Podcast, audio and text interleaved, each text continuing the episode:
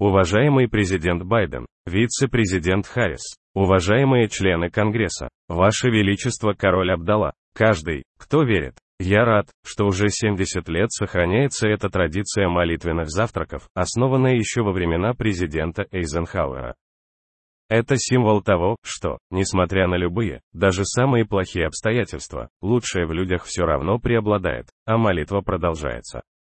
Если вы вспомните псалмы Давида, то обратите внимание на то, как часто в них есть просьба к Господу услышать молитву. Мы никогда не знаем, приблизилась ли наша молитва к совершенству и услышал ли ее Господь. И потому в тяжелое время, когда теряем близких, когда люди теряют детей, а это самое страшное, когда жизнь под угрозой, когда против твоего народа ведется преступная война, вера может поколебаться. Бывает, люди думают, что Бог не слышит и не услышит молитву. И нам, как лидерам наций, важно противостоять унынию. Господи, щит ты для меня и слава моя, и мою голову ты поднимаешь. Я ложусь, и сплю, и пробуждаюсь, потому что Господь подпирает меня, и я не побоюсь десяти тысяч людей, которые против меня расположились вокруг. Эти слова, в начале книги псалмов, и их уверенность уравновешивает те сомнения, которые встречаются в книге дальше. Потому что это уверенность в Господе, который слышит и видит, что у человека в сердце.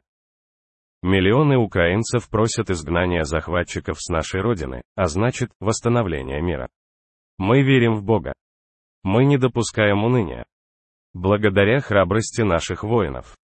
Благодаря помощи друзей свободы в мире. Благодаря президенту Байдену и всем вам, лидерам и людям, которые помогают. И у нас есть шанс. Шанс выгнать зло, которое пришло на нашу землю под российским флагом. У нас есть шанс, шанс зарифмовать надежду и историю. Такие слова прозвучали на молитвенном завтраке в прошлом году. В этом году мы видим в конкретных действиях, в наших с вами совместных действиях, как этот шанс реализуется. Уже почти год мы стоим против зла. Мы объединенные, какими давно не были.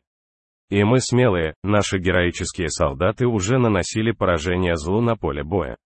Случилось ли это только благодаря усилиям людей? Были ли наши молитвы услышаны? Никому из нас не дано знать. И это один из лучших стимулов Господа для людей.